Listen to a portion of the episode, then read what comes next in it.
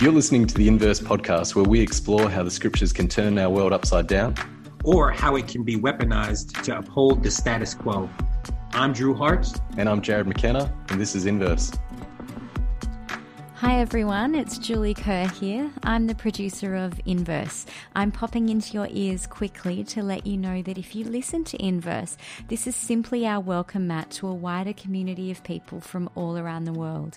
We connect throughout the week with Liberating Sunday School on the weekend, which tends to focus on Indigenous texts, and Subversive Seminary during the week that focuses on anti racism formation. We also have an advanced anti racism group, which is currently studying the Africana Bible, a reading of the scriptures from the vantage point of Africa and the African diaspora. We also record these episodes in community, and we'd love to invite you into this space where you can have a chance to ask questions and to participate. All the information is in our show notes. Make sure you subscribe, rate, and review this podcast in iTunes. But for now, enjoy the following episode. I am excited to introduce our guest today. It's not just any guest, but it is uh, both a friend and a colleague of mine, and it is Dr. Emerson Powery. Um, he joined the Messiah faculty as professor of biblical studies in 2008. Um, his research, writing, and editing relates to the New Testament, including Jesus Reads Scripture, True to Our Native Land, and African American New Testament Commentary. Um, and his most recent publication is The Genesis of Liberation Biblical Interpretation in the Antebellum Narratives of the Enslaved, uh, which engages the function of the Bible in the 19th century slave narrative tradition, including the narratives of Frederick Douglass and Harriet Jacobs. Um, and we could say so much more about all his scholarship. I always tell folks he's a scholar scholar, just brilliant, thoughtful, and I'm so grateful to have him as a colleague at Messiah University. I'm also glad that my communities can merge and that I can share him with the uh, Inverse community as well. So Emerson, welcome to Inverse Podcast. Great, thanks. Thanks for having me, Drew. Yep, absolutely. Dr. Emerson, we're we're really excited that um, you have chosen a particular passage that uh, uh, your expertise um, uh, is met by our passion. So, would you like to share with everyone um, the particular passage you'd like to lift up in our time together today? Sure. Thank you. Thanks for having me, Jarrod, as well. Um, we're going to look at uh, Mark chapter 11, and I'm going to read uh, just the first 11 of verses from the Common English Bible. When Jesus and his followers approached Jerusalem, they came to Bethphage and Bethany at the Mount of Olives. Jesus gave two disciples a task, saying to them, Go into the village over there. As soon as you enter it, enter it, you will find tied up there a colt that no one has ridden. Untie it and bring it here. If anyone says to you, Why are you doing this? say, Its master needs it, and he will send it back right away. They went and found the colt tied to a gate outside on the street, and they untied it. Some people standing around said to them, What are you doing untying the colt? They told them just what Jesus said, and they left them alone. They brought the colt to Jesus and threw their clothes upon it, and he sat on it. Many people spread out their clothes on the road, while, uh, while others spread branches cut from the fields. Those in front of him and those following were shouting, Hosanna! Blessings on the one who comes in the name of the Lord. Blessings on the coming kingdom of our ancestor David. Hosanna in the highest. Jesus entered Jerusalem and went into the temple. After he looked around at everything, because it was already late in the evening, he returned to Bethany with the twelve All righty now. All righty now. All right. Well, before obviously, I'm excited about hearing you dive into that text. Um, certainly a passage that I love and have preached from a few times before.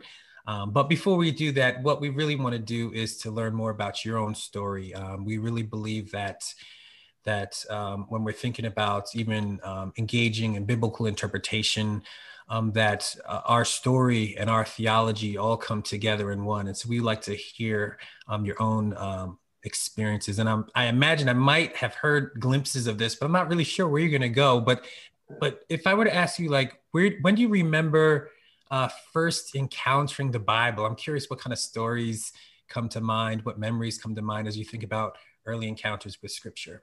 Yeah, Jesus loves me. This I know, for the Bible tells me so. Right? I mean, mm-hmm. My earliest encounters were in family Bible study, family prayer meeting, which my parents were um, quite diligent about. Uh, so I have two older brothers, and I have a sister after me, and a, and a younger brother. So five of us, and uh, it, it's hard for me to remember a night in my childhood when we didn't have prayer or and oftentimes Bible study before bed. So, and then in the morning before we left, there was also a time for a little bit more. Uh, there was always get ready for school, get your clothes ready, get your breakfast, but always a few minutes. There needed to be a few minutes for a shout out, you know. And um, and then there was a, a, a, oftentimes what what scripture have you memorized? You know, what scripture have you memorized? So the Lord is my shepherd. I mean, just just tons of scripture that we had to memorize.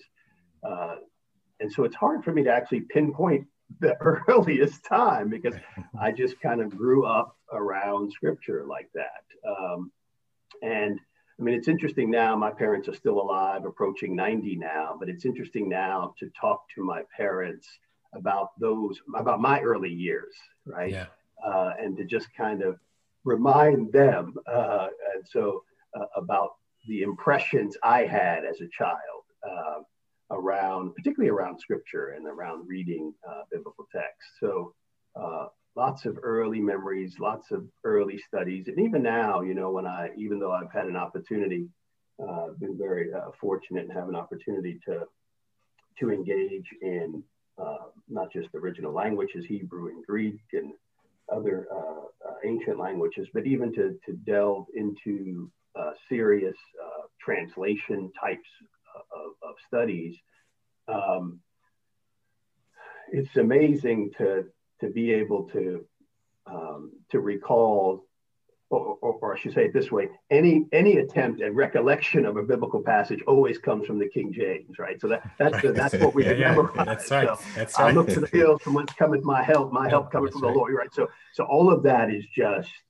yeah. And I can't even, and I've tried, I've tried. I had, I had a few years where I was trying to memorize another translation and it just wasn't quite sticking like those early years, right, of, yeah. uh, of that impression of those texts. So um, uh, I have a, um, um, an uncle who uh, passed away a number of years ago, my mother, one of my mother's oldest brothers, and uh, he had, uh, uh, he passed away in early stages of Alzheimer's. And um, as he was losing his memory, the last time I actually saw him was in church, in a, in a family church, and um, um, and he stood up to speak, and and I know there was some hesitancy on the part of the family because of this this early stages of losing his memory, and he just started to cite the Gospel of John. Uh, wow. Right in the beginning was the Word, and the Word was, and he just and just and then he was in chapter three before you know it he had signed. Wow. And I said to my, I leaned over to my mother because I just couldn't remember, you know, Uncle Martin. And she, because she used to tell these stories about Uncle Martin. And I said, she said, oh yes, Emerson, he can do the Gospel of John, the Book of Revelation, First, you know. So she just named the books that he had.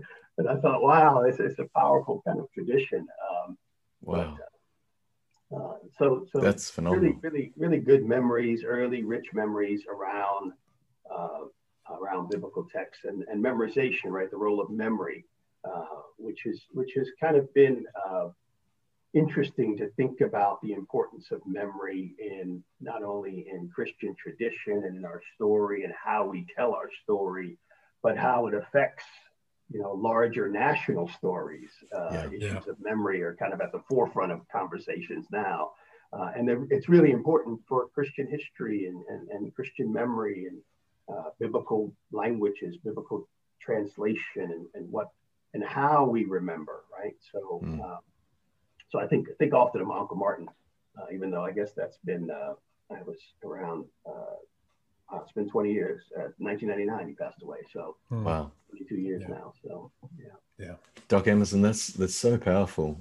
We, we often, as a follow up question, ask on the continua, continuum of like liberating and oppressive in in your journey um, with the scriptures, where would have you placed yourself? Um, uh, have you always experienced the scriptures as something that is liberating? Are there times when um, you, have had to struggle um, with the scriptures being used in, in oppressive ways? How, how would you narrate um, that, that part of your journey? Yeah, I mean, I think that that's a really interesting question, right? Because I mean, I grew up, uh, as I mentioned, in a family in which uh, scripture was always uh, supportive, always, you know, a positive voice in our spiritual journey. And um, there are just kind of moments from my childhood that I can remember. So I can think of like when I was 10, I have an older brother who was 16 who had broken off from the church we were all going to and started going to another church. And I remember those tense conversations around the dinner table uh, with my parents. My parents were much more ecumenical than my oldest brother at that point, and probably still so to, to uh, today. But but at that point, it was it was really tense, right? Because there was this tension around uh, the, the right church, who goes to the right church. And that often then got caught up into conversations around scripture. And I can still remember now my parents ending those conversations with something like the way Christians read scripture varies.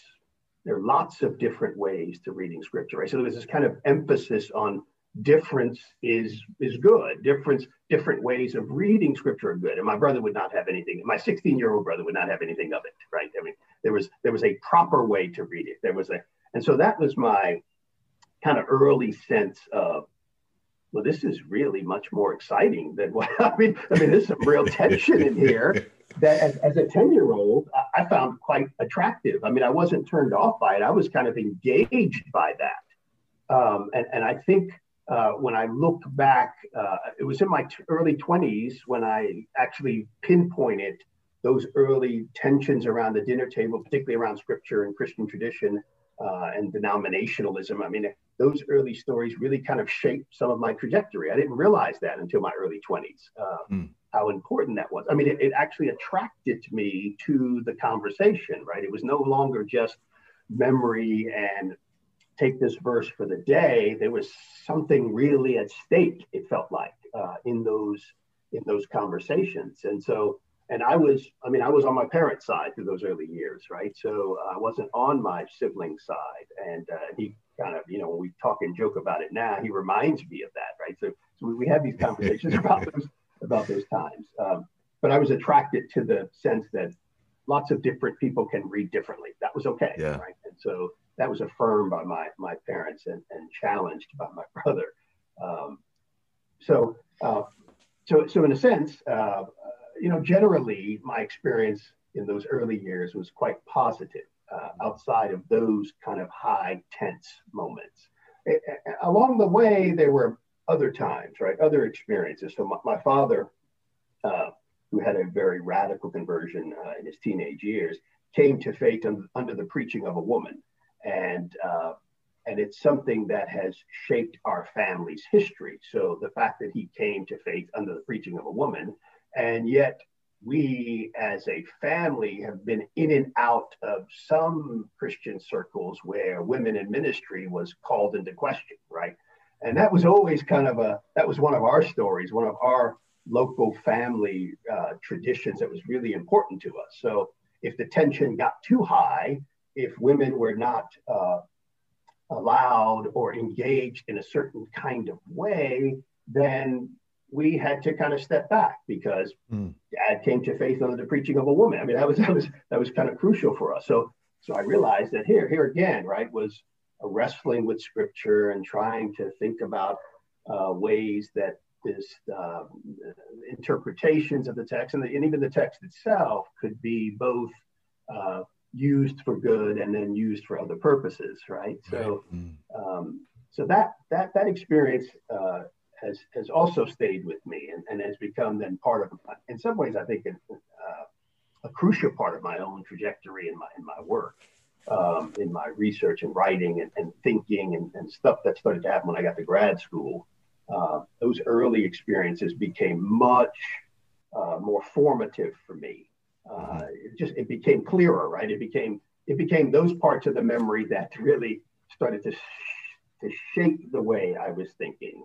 Mm-hmm. Uh, and so when some of my more uh, just call them you know more conservative friends around scripture, these are some of the stories I would pull out as a way of saying, well, you know, I think there's some room here. We need to allow for some flexibility. We need to, right? So scripture can point in a variety of directions. And so, uh, and, and for me, it was important. It was important to have something from my family that I could draw. I didn't want to, I always felt like, even in the, in the moments of the most tension, when I felt like I was really, when I was engaged in critical biblical studies, and uh, my, my, father's a retired minister, and, and uh, even even then, uh, he was nearing retirement as I was going through early uh, critical studies. And so we had some really, really heated conversations. Um, and both his commitment to that sense of variety of ways of reading and his love for his children, that those are the things that kind of kept me attached, right? So whereas in my young 20s i was ready to break it all you know hey if we, if we don't if we don't agree theologically you start your church on your corner and I start mine on mine. Uh, my parents would have nothing of that. You know, that right. was, let's just go to sleep and we'll, and we'll meet again in the morning, you know. Um, so those, those really kind of helped shape uh, my trajectory around the study of scripture, um, for sure. Yeah, that's good. That's so good.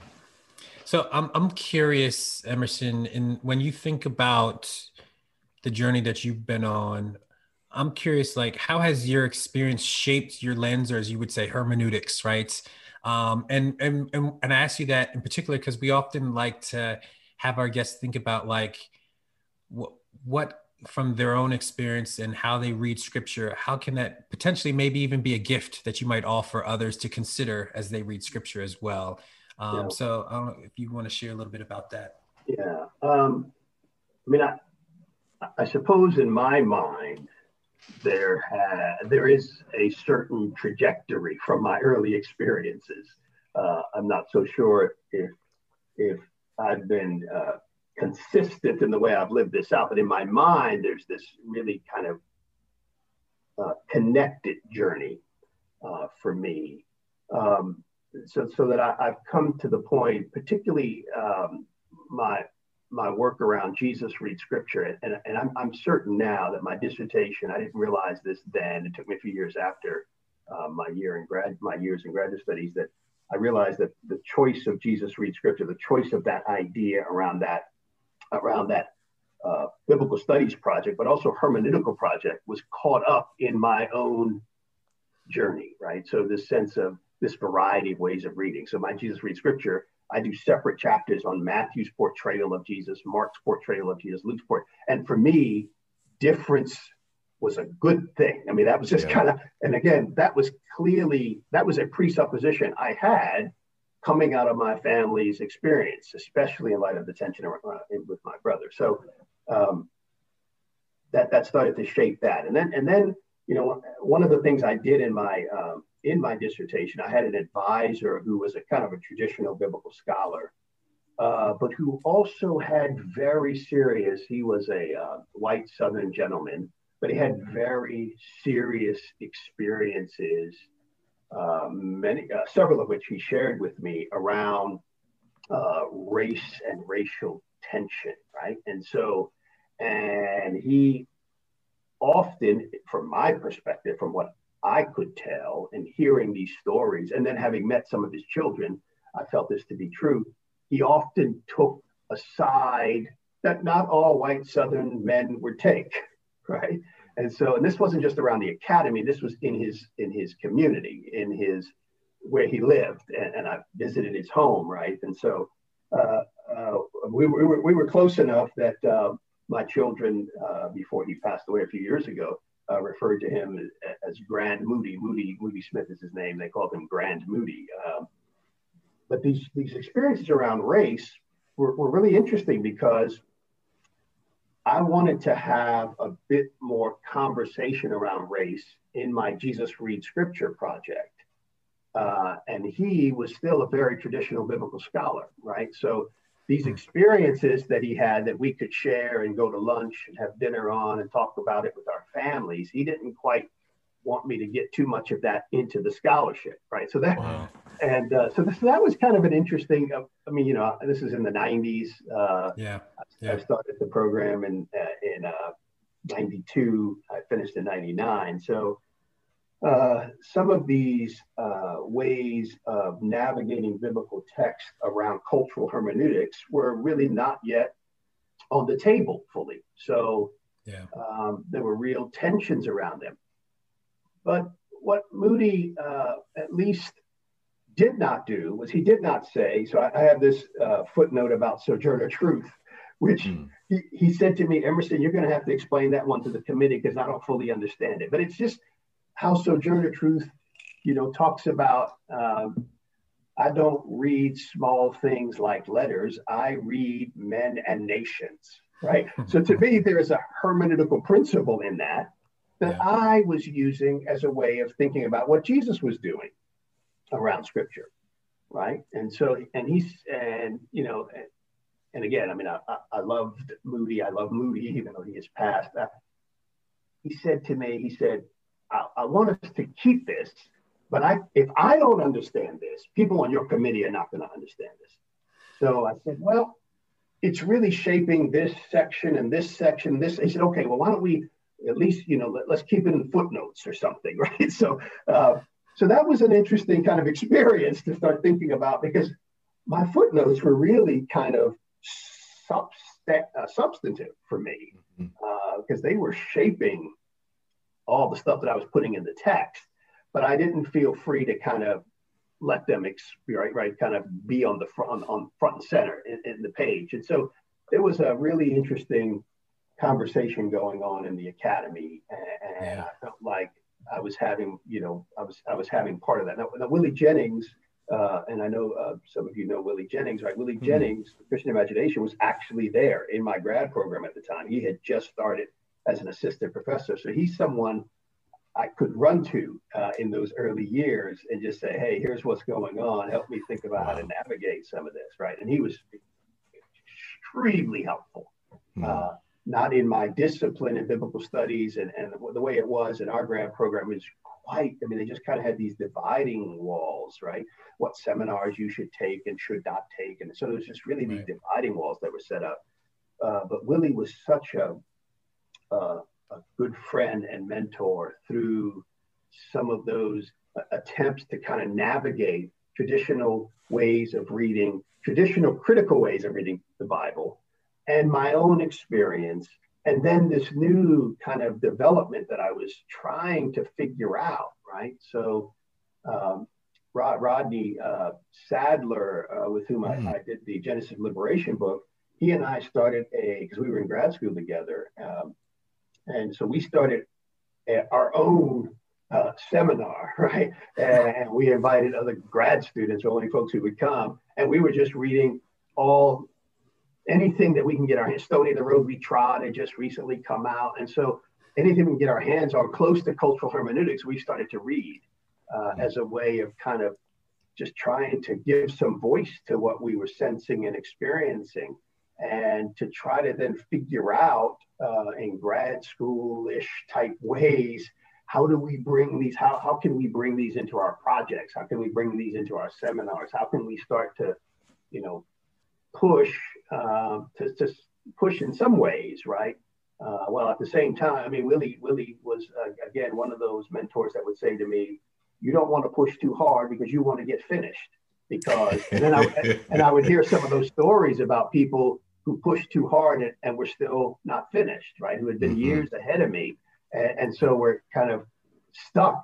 Um, and I didn't yeah. want that. Uh, we we had a growing family. I felt like I needed to get out uh, there were other things I needed to do. So, um, but navigating all of that uh, kind of opened up for me some hermeneutical possibilities. And, and, and so uh, to come back uh, to the question, uh, Drew, about hermeneutics, I think one of the things I learned is that uh, the Bible always has a context. And, and there I'm not thinking about historical context, those kinds of things. The Bible always has a contemporary context, right? That's right. So mm-hmm. whether it's in my own family context, whether it's in my church context, my theological tradition has a way of reading uh, Bible, and now the, the, place where I teach has a particular context around Scripture, uh, and then and then there are other contexts for Scripture too.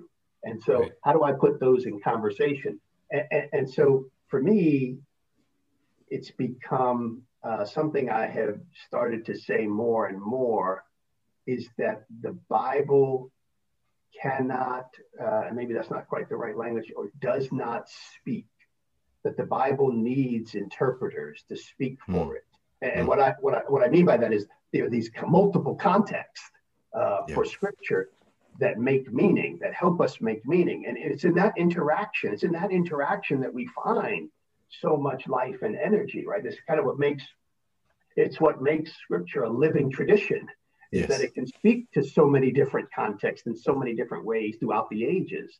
Uh, but I think recognizing the importance of those contexts is not unimportant, right? How those contexts themselves help give shape to meaning, including the meaning that comes from the biblical text, right? So mm.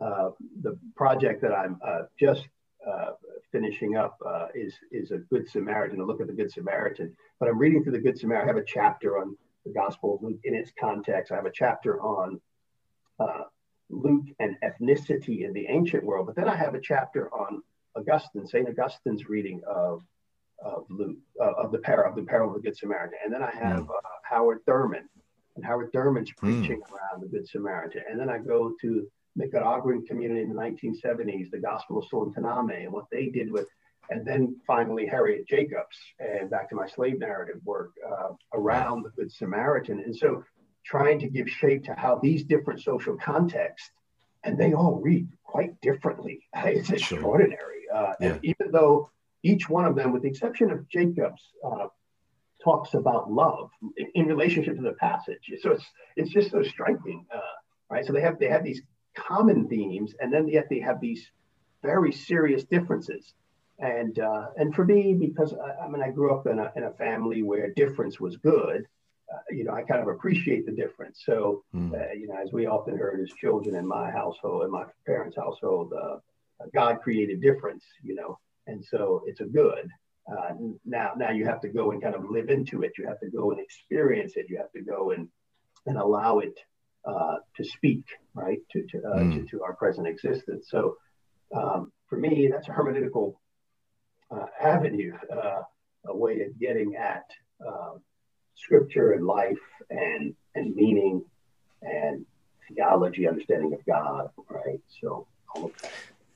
Doc Emerson, um, with our Saint Sister Sojourner Truth, uh, we too don't want to merely read uh, letters, but get into this particular text that you've chosen um, uh, that uh, our friend Ched Myers insists um, is full of um, revolutionary chance um, and uh, surprising ways um, that our Lord responds to that. W- would you open up Mark 11, um, uh, this this passage and and this book that you've dedicated so much study to for us in ways that would turn our world upside down? Yeah, um, I think it's uh, it's a a passage that um, that I think has been mislabeled uh, so, mm-hmm. and, I recognize that in biblical scholarship, uh, there is a tying of this story back as, as rightfully, rightfully back to the stories of in Zechariah and in uh, the Psalms and in other places where this this movement of Jesus, right, the, the movement of Jesus into Jerusalem, especially in this way, uh, feels like preparation for something else, which it is, no doubt. But I think it's been mislabeled. I, I think triumphal entry, particularly in our contemporary context, has connotations that are on it uh, that are, I would say, kind of inappropriate for this passage. And, yeah. and to me, um, a, triumphal entry suggests something about Jesus's activity that is not quite there. So, um, uh, you know, and, and, and I want us to, to stay with just the first 11 verses, but, but it's, it's, it's hard not to, re, to, to see what he actually does when he gets there, right? So, yeah, right. Uh, yeah, and that's why I love Mark's account, right? Yeah, that's right. Yeah, because yeah. when he gets there, right, it's a it's a challenge to the financial systems of the institution, right? Mm-hmm. Turning over money tables, uh, right, exchange of money, you know, selling of goods, and and and and my and my friend at uh, uh, uh at Wake Forest, uh, biblical scholar there, she has recently written on uh, on this story in, in, a popular vein and thinking about all of the others who are unnamed in this passage who are present. So mm. the the women who stand outside the temple who are selling some of the small animals, right? Enslaved people who are probably more than likely in charge of uh, the exchanging of money or sitting near those tables, enslaved people. And then the workers, right, that are all around this whole temple precinct, pulling in the goods, bringing goods back and forth, all of these workers. So we got all of these different groups. And, and I would venture to say to, to take those unnamed characters, I imagine uh, that many of those characters are part of the people who are uh, walking alongside Jesus as he's moving into Jerusalem. Those are some of the folks that are present. Uh, uh, and so, in some ways, this starts to call into question idea of a triumphal entry for me uh, in, in, in, many ways. But it's not just that, there's something more. And, and before I even get to the more, I, I, cannot help, because of the time in which we live, uh, read this story in light of what happened on January 6th at the UN yeah. Capitol. Yeah. So, because that too, for many people, uh, was a religious event. People were yeah. carrying Jesus saves signs. Yeah. They were walking around with crosses. That's right. It opened with a prayer. Mm. Lots of this stuff was being led by a group that self describes as the Jericho March group uh, right? So there's all of this religious activity that was surrounding and, and part of this crowd connected to this insurrection. And, and, and I want to be fair. I mean, I, I imagine that there were some people who were there that as they started to see the storming, they started to say, why are we doing this?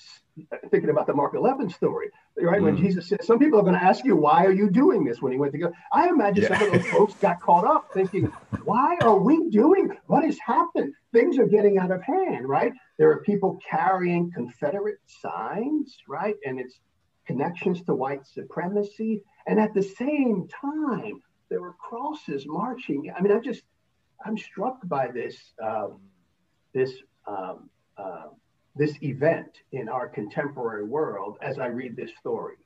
Yeah. And I think the triumphal entry is a misreading of this story because the way Jesus prepares for this activity, he prepares for this activity by telling his cadre, his disciples, right? Go and get me a donkey. Yeah. He didn't ask them to find a war horse that was yeah. for violent activity. This yeah. is not the way he entered Jerusalem. He entered Jerusalem on a donkey.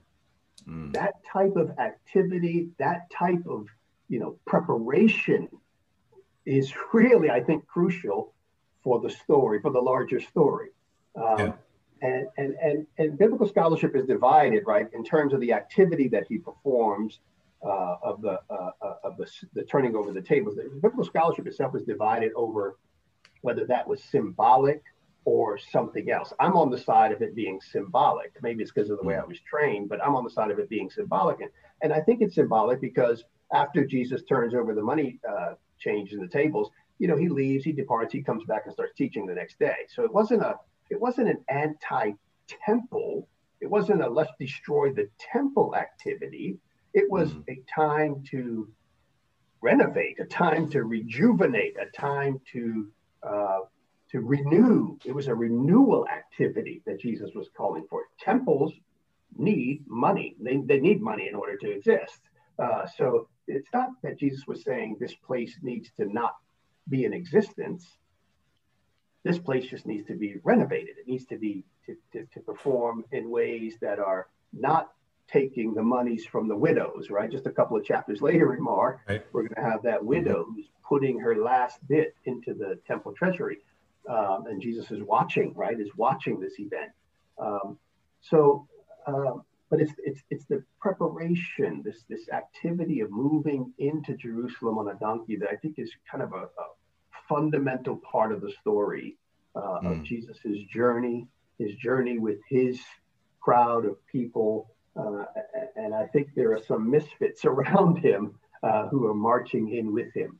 Uh, mm. But this is, but this doesn't mean this is not some serious event. It's a very serious event. This is a, yeah. this is a, yep. this is a, a social justice movement here at this moment to to go after the financial side of the institution as we know in contemporary society, those are those are real matters. Those matters have real consequences, right? And and the political forces will fight will fight quite hard uh, against uh, those types of forces, right?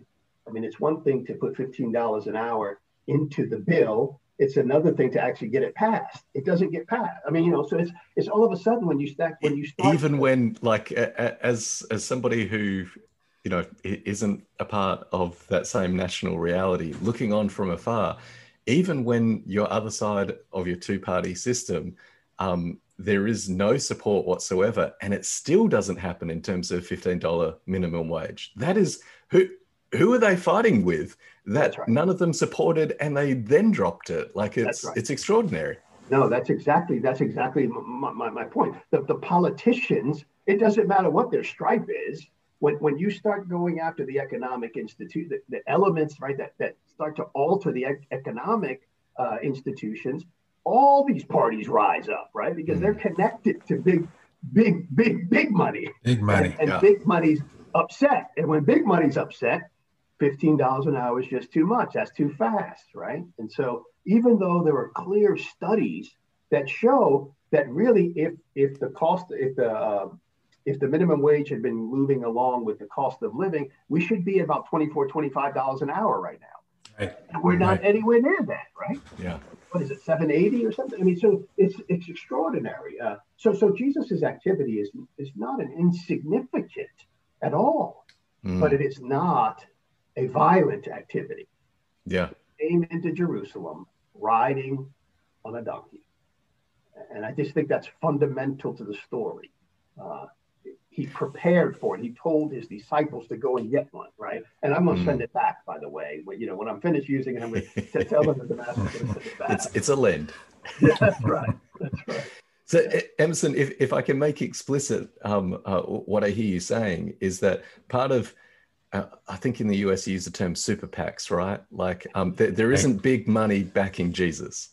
Um, and, and part of him illustrating the, the corruption um, in the place where heaven and earth were to meet um, is that th- there's a there's a whole heap of people who are chanting um, revolutionary things, expecting a war tank to roll in, and he comes in on a tricycle, actually making fun of all those expectations. That, that there is there is um, I would say like as an Australian, there's an, a larrikinness to what Jesus is doing here. There, there's a, a playful um, uh, trickster, troublemaking um, that actually unmasks that's happening here. And even in verse um, 11, um, in terms of it being really clear to, to, use Ched Myers' terms, that Jesus is casing the joint, joint right? Like he, that's right. he's actually... That's right.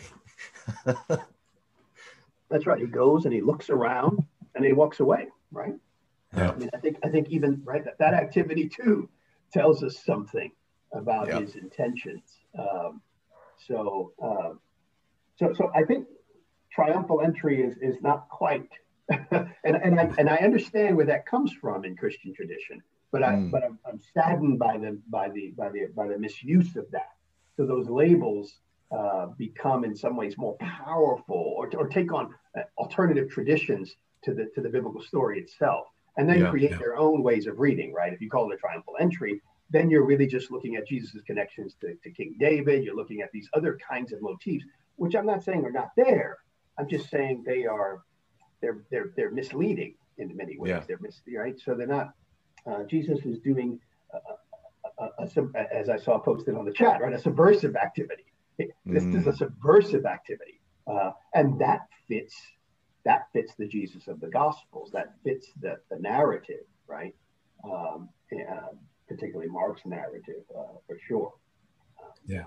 That's good. You know, um, Emerson, I so I had a few weeks ago. I actually preached at Grantham Church, and I and I preached on this text, and it was it was very shortly after all the insurrection had happened in the Capitol, and almost kind of to some of what you're getting at now. I said, you know, it was interesting because I said the problem isn't necessarily that people came and disrupted an institution because this is a story about someone who's willing to come in and, and disrupt and, and bring attention to injustice. Right. um, but some of it is precisely about what how and what they're pursuing in that work right? Um, but we imagine that entering into um, central institutions in and of itself and disrupting that and calling out injustice that isn't necessarily the problem. Um, and i think that even folks who are usually justice oriented are suddenly making strange moves that almost would condemn Jesus for what he was doing. And yeah. so we have to be able to differentiate between the kind of triumphalistic hopes of MAGA, right? right and right. what Jesus is envisioning and hoping for to end the devouring of widows' homes. Those are two yeah. different things. Yeah, mm. no, that's that's right. Yeah, Jesus, that's right. Jesus is not uh, I mean, I, I would say Jesus is not anti-institution but Jesus is certainly very much interested in uh, engaging those institutions, uh, especially when they mistreat the least of these, right? When, when, when, they when they use their power, institutions have power just by the nature of being institutions, right? They have power, and so how are they using that power in ways to assist those uh, for whom they, they they have oversight and care? And Jesus is very much engaged in that kind of activity. We see that throughout, right? Uh, but but I mean, just way back at the beginning of Mark, when he heals uh, the man who has uh, leprosy, right? He tells him to go and, and bring what is appropriate, what Moses commanded, right? Take what is appropriate to the priest. Uh, so, so, so even early on, I mean, there's this kind of engagement with the institutions from very early on in the story. And, and then you just kind of see, right? I mean, there's this tension with the religious, with, with certain religious leaders, especially those leaders that connected to Jerusalem, uh, I think starts to come out uh, much more symbolically beginning here, right? Beginning here. And then he sticks around and starts doing some teaching and he starts telling some parables in chapter 12, right? The next chapter, he'll tell a parable and, and all of a sudden, certain religious leaders say, hey, hey, he spoke that parable against us, right? They start feeling uh, the tension uh, uh, Jesus's movement. yeah. Yeah, I, wonder if part of the the problem um, is too quick drawing parallels between different contexts. Um, like I, I think, uh, particularly with our sister um, Eshka um, on on the line and uh, her incredible work um, uh, as an Indigenous Khoikhoi person in South Africa. And I think about the parallels of um, uh, Nelson Mandela as a leader of the ANC and, and coming out of prison, those 27 years um, uh, in, prison, and some people expecting and what they're chanting in, in the celebrations is um, this is our time. And instead there's a um, there's a bra- embrace of de Klerk which um, like a lot of people weren't expecting that. A, a, lot of people were expecting something that was punitive instead of something that was restorative. Um, and that there is an attention to the particularities that the analogies with what happened in the Capitol, which um, is almost like a pro imperial power play um, from those in power um, uh, that are seeking to undermine, or I mean, it, it would almost be like a, a, a non-violent wing of the IRA. Like the the, the, the way that we uh, that's the that's the surprise, right? And I even think, and Emerson, I'd love to hear you comment on this. Um, some of the ways that um, uh, white supremacists um, forms of evangelical chaplaincy to mm. Trumpism have um, almost used a ultra masculine Christ um, and um, Jesus in the temple and this display of uh, apparent rage instead of verse 11 makes quite clear that this is a, a planned nonviolent direct action. He's he's casing the joint. Um, this is all calculated. This isn't jesus having a bad day and losing his stuff um, uh, as he goes to pray. Um, that this instead is a, a, prophetic action in the tradition of, of the hebrew prophets. Um, what what does it do to our reading to consider um, the premeditative um, nature of Jesus's actions, um, as opposed to um, uh, turning this text into a, a pretext for um, white, powerful men exerting rage and it being a godly thing? Yeah, no, I think that that's a great question, uh, and, and you know, this is where this is where my hermeneutic of uh, the Bible cannot necessarily speak for itself. Mm-hmm. we need we need interpreters becomes uh, important for me. So so so sometimes even right that around this story, for example, John tells a slightly alternative account, right? Yeah. So in the John account, Jesus kind of comes across as a bit more um, uh, as you use the phrase, the, the masculinist uh, right. version of himself. Right? He doesn't send the disciples. He goes and gets his own donkey. He doesn't, uh, you know, he, he, he, he said, he makes a claim about the kingship.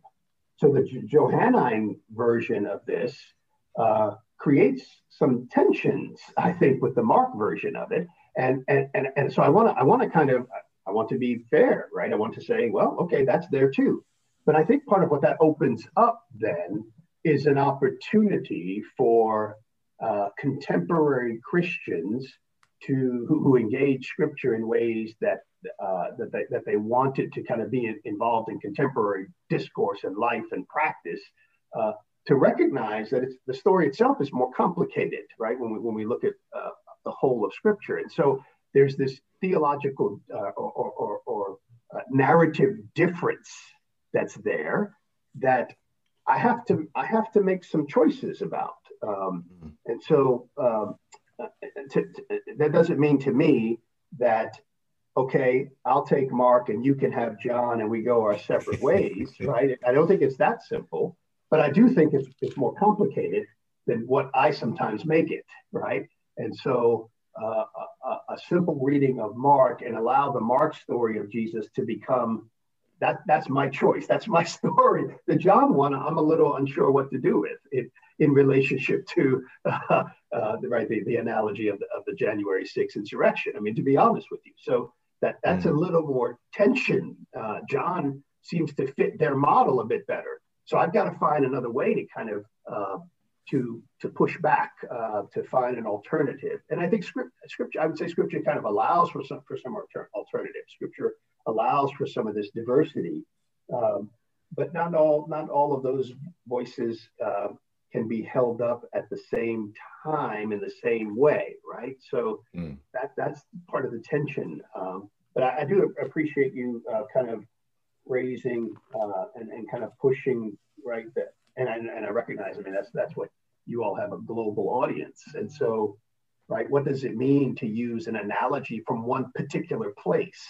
Uh, it's just what that is. It is a particular local uh, narrative that uh, speaks to a particular context, but it, it, do, it does not. It, in fact, it cannot serve as an uh, as a model for other contexts. Um, it mm. might be useful, but it might not. And so, Scripture then has to kind of open up other particularities in other spaces uh, for other interpreters uh, and, and, this is where I think, again, the, the, Bible needs interpreters who are engaged in that kind of way to, to bring scripture into those environments in a way that is, you know, true to the Jesus of the Gospels and true to yeah. Jesus, to the, to the, Jesus of the God that I believe is a non-violent God, right? So mm-hmm. I have certain kind of theological presuppositions.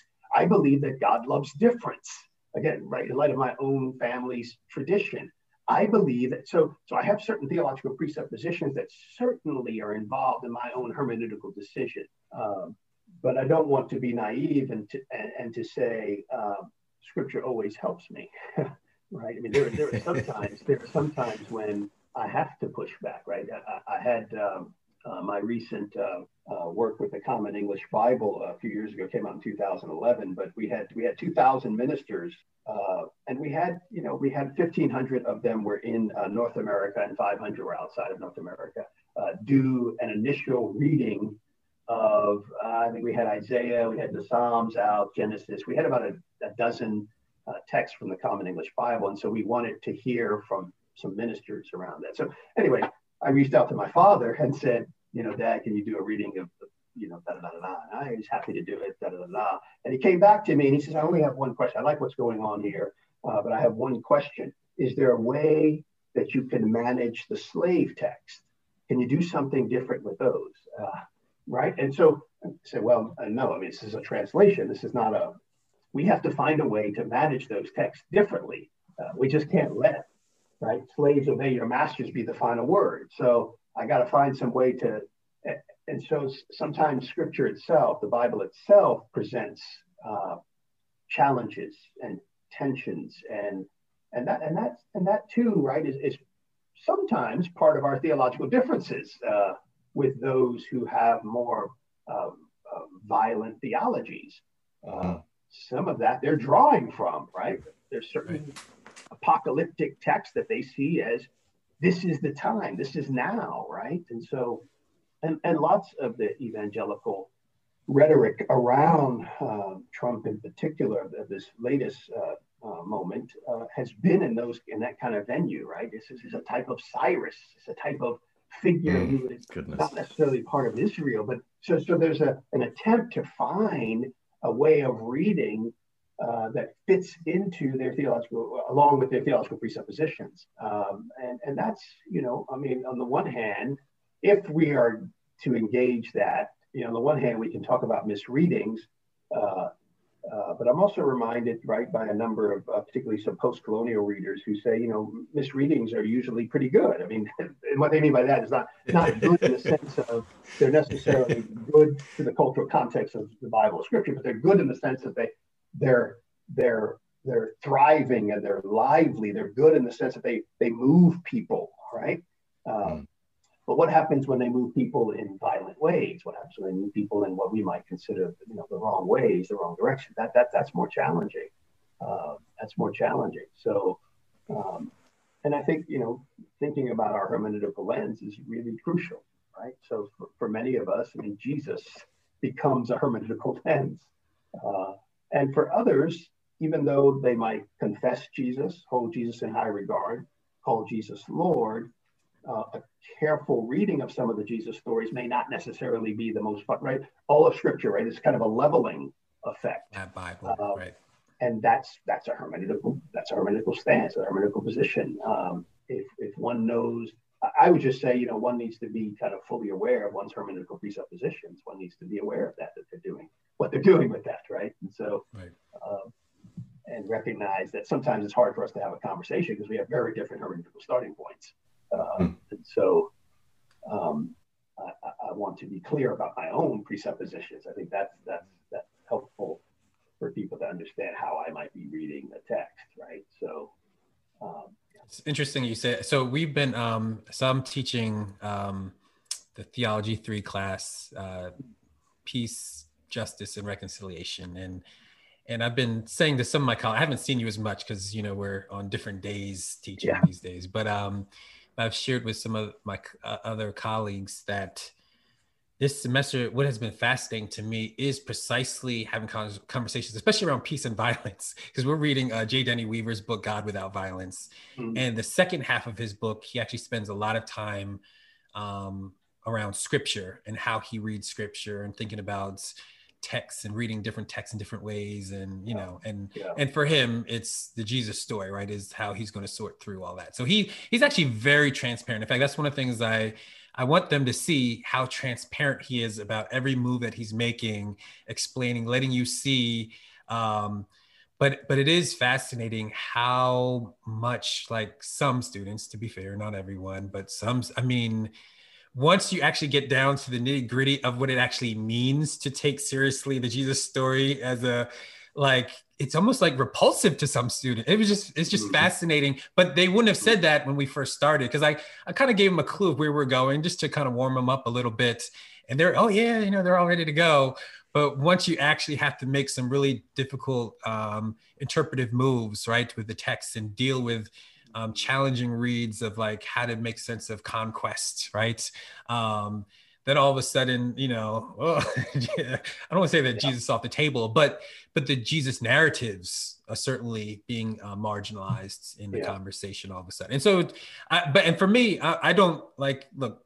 I'm like this class you know, I don't impose my convictions, but I do want you all to be honest about what you're doing and to name and be able to describe what you're doing at right. a given moment, which I think is really helpful for students to kind of process um, the commitments that, and convictions that they have. Yeah. Yeah. No, no, I think, right. I think it's really important work for us all to kind of name our presuppositions, to name our moves, right? To name, uh, I was talking to someone yesterday inside of a larger committee meeting on campus, and this was actually my, my first speaking of this is this, this I was the first time I was in a committee meeting face to face on campus. It felt really strange, but anyway, but but they started to talk about some of the worship practices at the university and how it could be um, an opportunity for us to um, to um, reconcile with one another, to think about reconciliation in these worship practices. And everybody was nodding their head, and, and I, you know,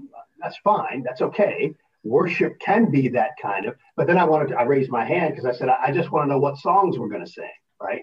Because the specificity matters. Mm-hmm. Right. Yeah. If you're always, if every song you're going to sing is Jesus is my friend, Jesus is my friend, Jesus is my friend, and you're never going to have a song in which you lament about right. what had what's wrong with the world and That's how right. things have not right. So so yeah. so we need to have a mixture. If, if we're going to have reconciliation, we need to have a memory. We need to rec- recognize that reconciliation is a journey, right? And we, are in a particular context, and so uh, so the specificity we have to name. Uh, you know, uh, Drew, kind of what you're pointing at there with your students. We have to be able to name those things and recognize our presuppositions and our biases, right? Uh, and how we're reading Jesus, right? Mm. How we're re- even how we're reading Jesus, how we understand God. So yeah. uh, where we come from, right? The nature of our traditions and how they've given shape to certain things that we think and don't think, and and who's in and not in. How wide is yeah. our table, right? Is there it, when we talk about hospitality? How wide is our table really? Yeah. Right. And how Emerson, wide is our table? Yeah. Uh, as way of an analogy, I wonder. It's not only um, what songs will be sung, but how will they be sung? Like, is it going to be on the yeah. one and the three, or is it going to be on the two and the four? And what does that say about like That's how exactly we're reconciling? Right. Um, yeah. And I, I, wonder if um, the that kind of specificity um, is what I would want to highlight about um, uh, thinking about the the January, almost how we exegete January sixth in mm. in the US, is um, what January 6th was was never an option for our Lord. Like um, it, not all violences are the same. And um, the violent temptation um, of our Lord uh, wasn't a violence from above, it was a violence from below. And uh, I'm, I'd be interested to hear um, uh, Marcus Borg and Dominic Crossan um, made a case for the direction of the city that um, Jesus was arriving in versus um, the Romans, who, it being Passover, um, it, it's one of the most volatile and contentious times for um, uh, uh, Jewish people because it, it's a literal celebration of our God. Here's uh, Christ the oppressed and is in the business of setting the oppressed free. This is a time that our Lord is riding in, not on a tank, but on a trike. mm-hmm. And um, uh, in in the midst of that, um, they make the case that um, it was through the other gate of the city from the opposite direction that mm-hmm. you would see the Romans um, actually arriving on their war horses to suppress a revolution from below, which for me um, is much more uh, um, like uh, the January 6 realities. Um, he, he, here is um, a, a, violence from those who have coercive power, um, uh, trying to assert a power which they feel is slipping away.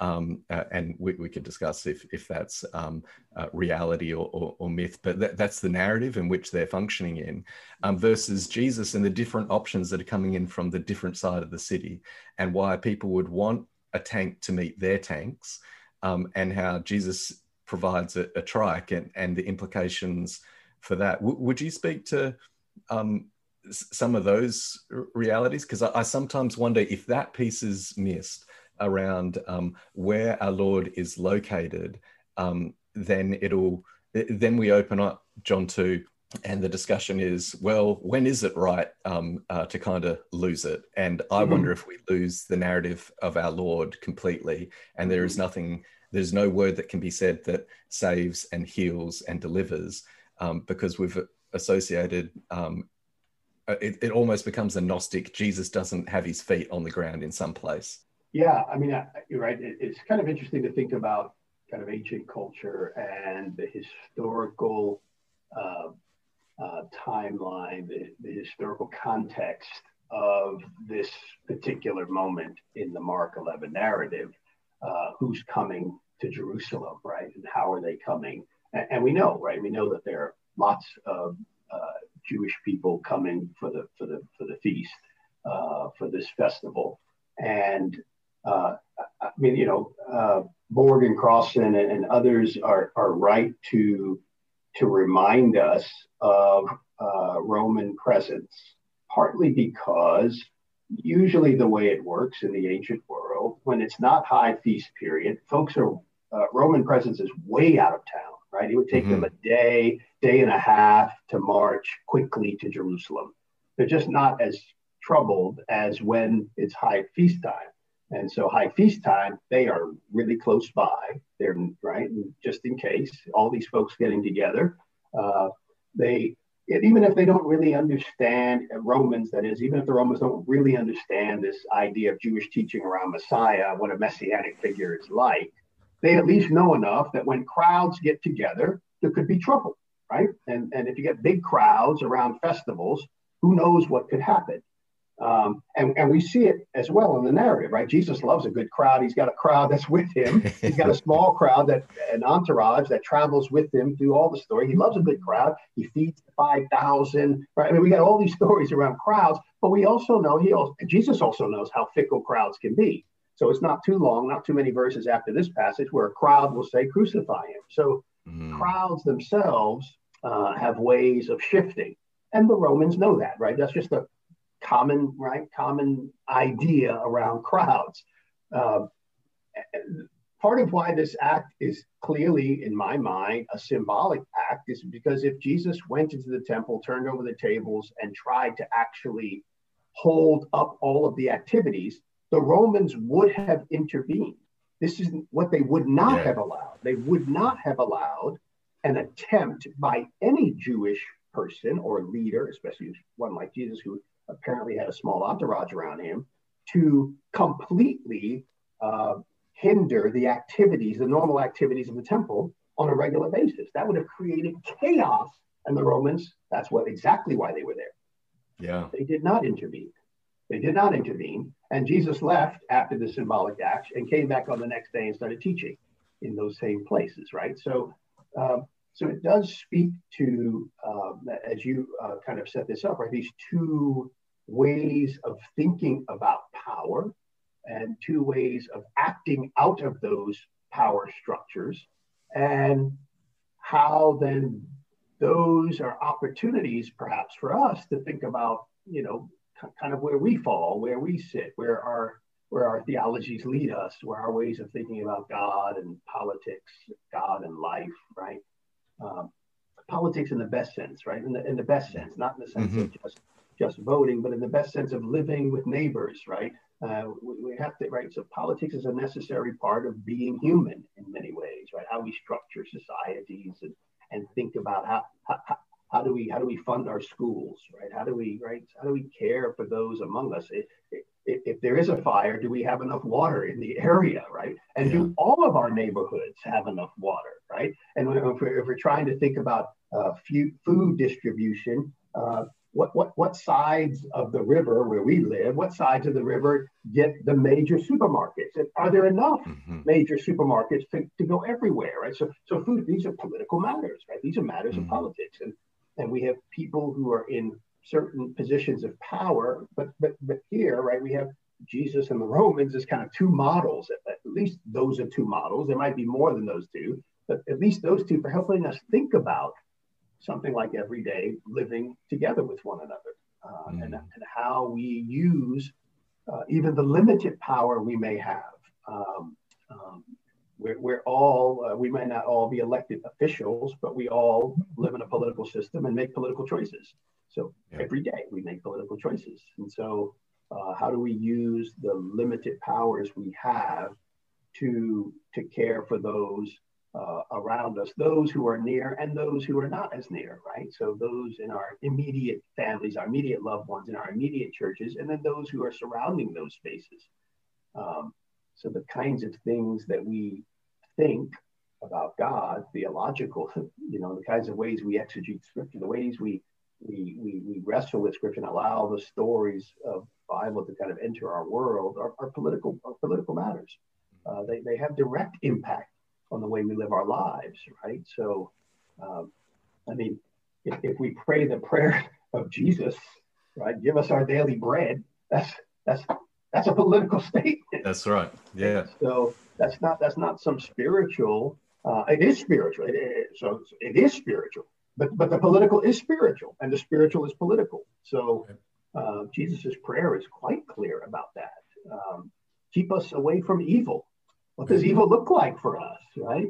This is not just evil because I'm, if, if I'm in my office here at home and, you know, and, and, and I, it's not what I do to myself really here. That's not necessarily evil, except, you know, I mean, I, I mean, I, I understand I, I, can have some kind of struggle. I can have an internal struggle.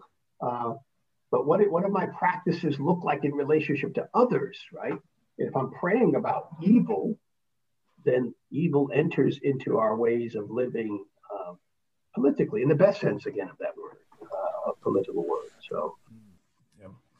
I'm curious, um, maybe just to expand the conversation a little bit. I'm, I, I don't know if I've ever heard you. I, I, know you've spent a lot of time with the Gospel of Mark in general, um, but I'm I'm curious. Um, I guess my my what drew you to Mark maybe is one of my questions in particular. Mm-hmm. But and then I'm curious also, I mean, I've heard people different people kind of emphasize different aspects of Mark and all, and I'll put my cards on the table in terms of like, you know, like when I read Mark, like I see him like, well, number one, the, the most human side of Mark of Jesus, right? And I really appreciate, you know, his interactions. Um, that I see him as subversive. So like when they talk about the messianic secret, uh, for me, that's like this nonviolent, revolutionary, subversive action. Like that's how mm-hmm. I read Mark, right? Mm-hmm. Um, and I see that connected to how like Mark plays out this story where he goes in and he he um, scouts out the joint and then leaves, right? So anyway, but I'm curious um, when you read, probably seeing so much more than I'm seeing. I'm kind of, kind of mm. curious what you see uh, more broadly and then maybe how that connects to if if you see connections between um, this Mark 11 passage as well. Yeah, I mean, I think more broadly, uh, uh, for me, yeah, Mark was has has been very striking because it feels so real, right? It feels so mm. fresh, and not to the other gospel. I mean, I grew up on the Gospel of John. I mean, that was a very in my early childhood. We had a we had a guest room my parents worked for the American Bible Society, and so we handed out Bibles, and we we had whole New Testament Bibles, and then we had the Psalms, and then we had the Gospel of John separately. So I grew up just reading the Gospel of John a lot, mm-hmm. um, and and loved it, and loved it, and and still do. Uh, Mark, uh, in my uh, later years, um, there's a certain kind of rawness to Mark, so mm-hmm. that I have come to really deeply appreciate. Um, uh, and uh, something like right the the the the, un uh, unapologetic story about Jesus being baptized by John. Something as simple as that. Jesus came down there, and you know John was baptizing lots of people, and Jesus too got baptized by John, and he just moves on. You know, and it's not Matthew has a story around uh, right giving explanation for why Jesus got baptized. Luke, Luke is even trickier because you never actually physically witnessed Jesus being baptized by John because. John has been imprisoned. And it's like, whoa, whoa, whoa, whoa, what's happening? Right. So he moves around kind of the storyline. And then the Gospel of John, it never happens. Right. Mm. In fact, Jesus himself was baptizing. Oh, well, not really in chapter four, John yeah. says. His his his his followers were doing the baptism. So John, Jesus never gets baptized by John. That that's and that's such a powerful uh, the baptism scene is so powerful for the early church. Yes. Yeah. And Mark is just, you know, Mark is just laying it out there. He just tells you the story like that. Uh, and so I, I, I, that's really striking to me at the beginning hmm. uh, to start that. And, um, and so, and I kind of see some of that along the way, right? Uh, yeah. You get down to uh, the healing of the, uh, of the man who has leprosy. Um, right? Jesus gets upset. Jesus gets angry. That's only in Mark Jesus gets really upset. Uh, and what's he upset about? And, and, and, and I mean, the interpreters are all over the place. He's upset at the disease. He's upset, upset at a system that labels this a disease, right? An illness. And therefore, this man is ostracized. He's upset at the man for coming and disturbing the ministry. To me, I mean, all of those are, are interesting ideas. I, I don't know exactly why Jesus gets angry, but Mark told me Jesus got angry and I appreciate that as a contemporary mm-hmm. reader who's who's who who is attracted to the complexities of scripture because for me and again I just speak for myself here when my 16 year old brother had those tensions with my parents around scripture I think in some ways I mean I accepted the Lord Jesus into my heart before that but I feel like that's really when I came to faith it mm-hmm. was when that tension happened, I felt like this is really lively. There's a richness to this conversation that as a 10 year old I could not understand, did not understand, but there was something attractive in there. And so yeah. the complexities that I see in, in Mark and the, the, the, unapologetic, the unapologetic nature to say that Jesus is this or that, as Matthew and Luke tend to do, and John certainly even more so, again, it's not, it doesn't make me less attractive to the others, but I just appreciate Mark's rawness uh, in that regard. Mm. Uh, and so uh, for, for, the Mark 11 story, uh, that's where the John piece comes in, right? John has this, right? Of course, we know that when, when Jesus is crucified in the Gospel of John, there are words that we don't have tone. We don't have the tone. We just have the words. So we don't know what Jesus we know what he says, how he says it, we don't know. But in the Gospel of John, he says, it, it is finished. Right? It is finished. And, and, and, and I want to put a more somber tone on it because usually what we hear in the tradition is, it is finished, right? It's kind of this triumphal uh, Jesus rising on the cross. And, and I'm not sure that's what John intended. So, mm. tone we don't know. But I do recognize that that's different words from what Mark and then Matthew sure. have, right? My God, my God, why hast thou forsaken me? I don't know how you can put triumphal tone on those words at all, mm-hmm. right? Why have you forsaken me? Uh, so um, there's, a, there's a certain kind of rawness in the Gospel of Mark. And then, you know, just kind of as a side note, I mean, I discovered years later, but I did discover this when I was in grad school that uh, the Gospel of Mark was Howard Thurman's favorite gospel, and I thought, oh, okay, I mean, I, am good with that, you know. Wow. Can't go wrong. You can't go wrong. yeah, yeah. So, uh, and I, I, wonder if if part of that rawness is that um, uh, it, the misnomer that you've named in terms of the language of, of triumph, which we are so stuck in thinking about. Um, that to see the cross through the resurrection um, triumph isn't the right language. Like I'm, I'm always struck by how much people um, are keen to quote the Apostle Paul that we're more than conquerors, and really what they mean is we're conquerors. like it's like no, no, no. There's something different that's actually going on. If we see the cross through the resurrection, this isn't just like if we're thinking um, in Roman imperial ways triumph is the language like that that, that is the but the, there's something um, that undoes the um, classical is this a comedy or tragedy questions um, when those realities are, are shot through with with resurrection, and and we're able to look at it in its its full in its fullness, I, I guess. Emerson, this only occurred to me as you were sharing um, uh, just then. The, for those of us for whom um, a rejection of violence for what Desmond Tutu would call a force more powerful, um, that not being a a secondary gospel issue, but actually about the claim that Jesus is Lord and the implications of what it is to have a, a crucified, nonviolent Messiah. To allow that to be central, is some of the pushback, um, some might say, is well, it's only Matthew's gospel that you actually get this Sermon on the Mount stuff. You get, you know, the there's the the brief version in, in Luke and the Sermon on, on the Plain, but you get none of that in Mark. You, you get no.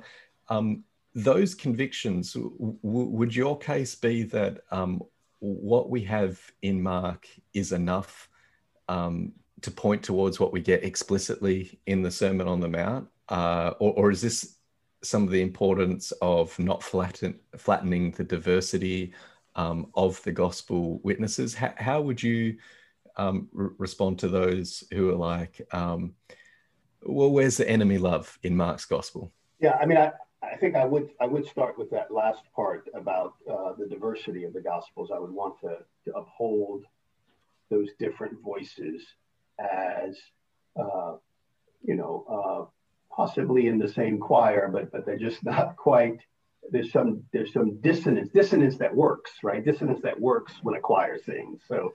Mm. Um, um, and it's not that it's not that there aren't motifs of the sermon on the mountain there, but they're they're different, right? So if you think about even something like, I mean, the only time it says in the Gospel of Mark that Jesus loved someone is uh, the, the rich man who yeah. didn't follow, right? And then Jesus looked at him and loved him, uh, mm. and it's someone who didn't follow. So I mean that that kind of there's lots there. I think that needs.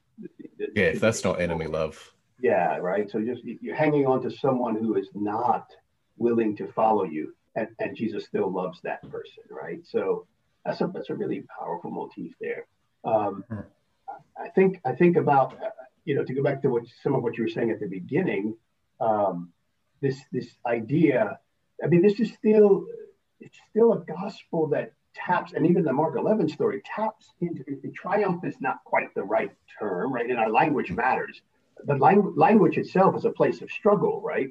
as Bell Hooks would say. I mean, it's just mm-hmm. so we, we've got to find appropriate language that speaks to uh, what we hear, right? What we see and what we what we wish to live out. Uh, we have to find the appropriate language. And so, if it's not triumph, this doesn't mean it's not celebration.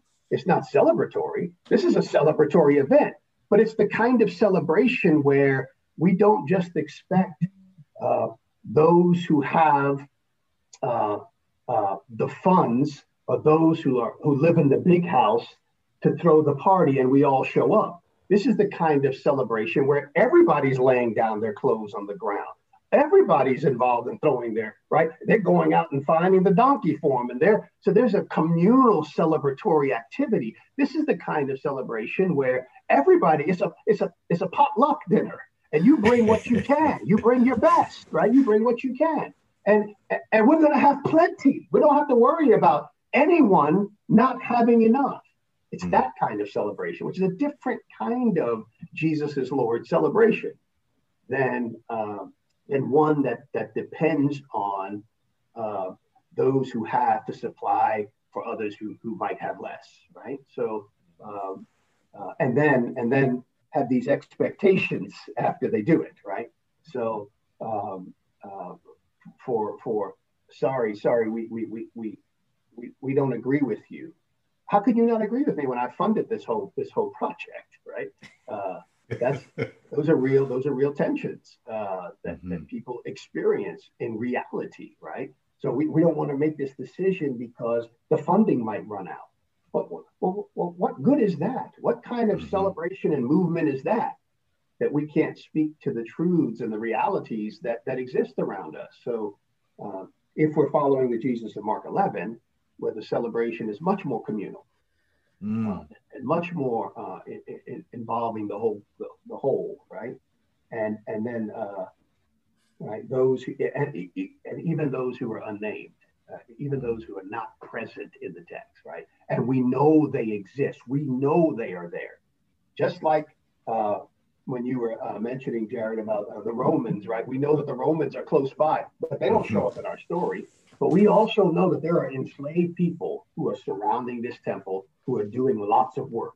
And we know wow. that there are women who are selling the small animals to the guests who have come in, the religious pilgrims who have made that trip, many of whom are women themselves and their children, right? So we know, even if they're not named, that they are also part of the story. And they have to be part of the way we tell the story. They have to be part of our memory. So that way we can, I think, utilize the story in more effective ways than perhaps the tradition has done. And we can wow. relabel it. Right? We can we can change some of these labels like triumphal entry in ways that speak more to the present condition and speak more to the reality in which we find ourselves and speak more to what I would say is uh, a loss of imagination. We need to recover our imaginations to, yeah. to, to, to, to, make sure there's plenty of room at the table. Uh, so, and if we can look around our tables and see someone who is not present, then we need to alter the table. We need to change the structure of the table to make sure that that happens so other people can be included, other voices can be heard. Um, and I think that's what it means to follow a Jesus who rides into Jerusalem on a donkey. Mm-hmm. So. That's good. That's good, Emerson. That's so good. Um, um, can you just say a quick word about um, your newest book, Gen- uh, The Genesis of Liberation? Um, kind of yeah, just, yeah. just, briefly, just sketch out for uh, our audience, you know, what's the book about? What were you hoping to do um, so as people are thinking about yeah. and considering um, text? So that was an attempt to, um, after coming out of the True to Our Native Land uh, project, and, and, I tend to, to be involved, uh, I tend to seek out, I should say, uh, uh, communal projects. It's just kind of um, the way my own um, life and selection has gone. So after the True to Our Native Land uh, project, where we were try- attempting to read the New Testament from the perspective of African American experience and looking at African American history and poetry and and uh, events uh, to try to read the gospel stories uh, through um, you know, issues of trauma, etc. Um, after that, after that uh, experience, uh, w- one of the areas and resources I was reading for some of that project, um, I was tapping into what what are called uh, so-called slave narratives. That's usually what people refer to them as. I refer to them as uh, uh, freedom narratives because we don't actually hmm. have a narrative written by someone who was still enslaved. So every yes. person, every narrative that we have is from a person who escaped uh, human yes. bondage, right? Yeah. So they're freedom narratives. But anyway, I was looking at those as, as part of that work, and I realized um, in conversation with Rodney uh, that there was lots of engagement with biblical text in those narratives. Mm. And so the project attempts to explore uh, those um, some of our findings. Um, and so to attempt to read scripture in the way 19th century pre Civil War, um, the way African Americans were reading it in the middle of that context, right?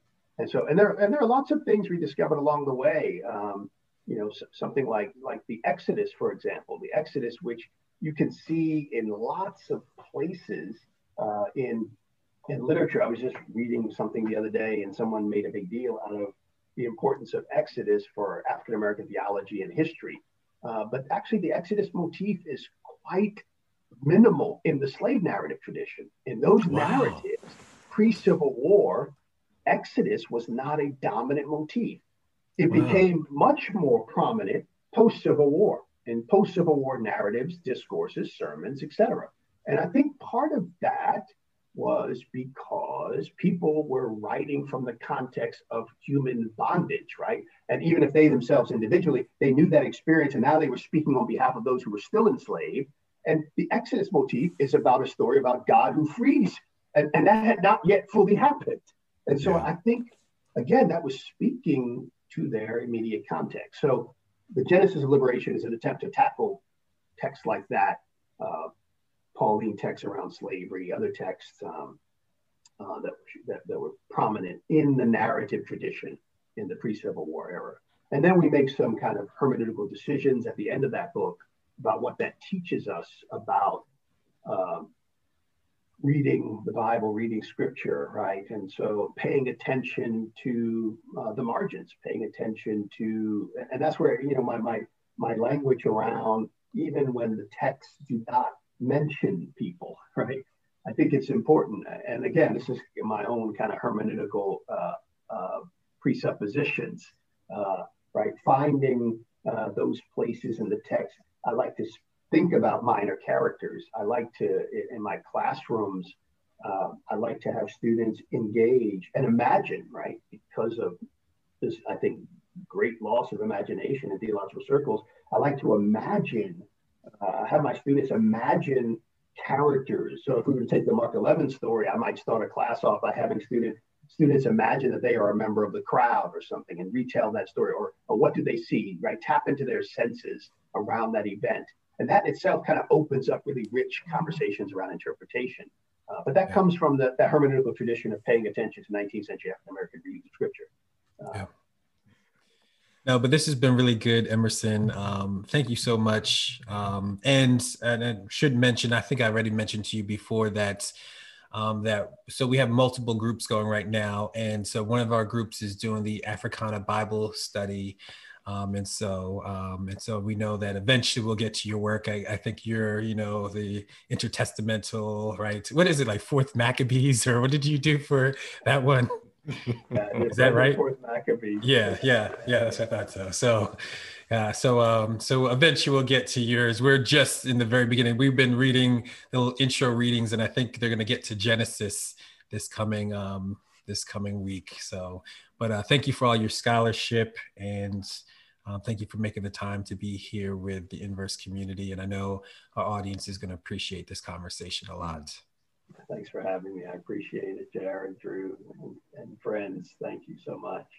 Uh, okay, Emerson, if, if people want to uh, find and follow your work, uh, other than the books that um, we've named, uh, what's, what's the best place for, for people to um, uh, uh, follow your work and witness? Um, I'm not as active on social media as my dear colleague Drew, uh, but I do have a Twitter account. So Emerson B. Powery uh, um, is my Twitter account, and um, um, that's probably the primary place. I don't have a Facebook account, so um, it's it's. I have Twitter and I have you know the, the work that comes out uh, in kind of hard copy form. So and stuff that shows up in lots of right. Uh, I do lots of stuff for uh, Working Preacher, which is mm-hmm. works exegetical pieces. There's a new uh, nine-volume project that came out for preachers called Connections. I was I did a number of series of short exegetical readings for those. Um, so um, stuff that comes out and like that. And, I, am I'm actually working on a, a new um, a new big Bible project that, that is, uh, we're, we're right in the middle, um, I'm right in the middle of securing the, the writers for the Bible, the contributors for study notes. But we're trying to focus this around uh, the, the university college audience. Uh, and, and because we feel like what's out there now doesn't quite speak to that audience quite mm-hmm. directly. So we're trying to do uh, ways uh, of thinking about culture and religious ideas that kind of connects with that. So I'm, I'm very, uh, been very intentional to try to get lots of undergraduate teachers involved in this project. Uh, so people who, you know, like what, what, kind of creative things do they do in the classroom? We want that to show up in wow, the Bible itself. Um, so, but yeah, as far as my social media, um, I'm a little I'm a little behind on that score. So yeah. Hmm. Well, this has been wonderful. Thank you so much. Yeah, yeah. Thanks, Jarrod. Thanks, Emerson. Take care. Thanks, Drew. Okay. Have a good night.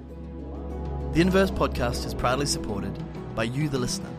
And if you want to join the revolutionaries who are helping us have conversations about how this ancient text can still turn the world upside down, why don't you head over to patreon.com slash inverse.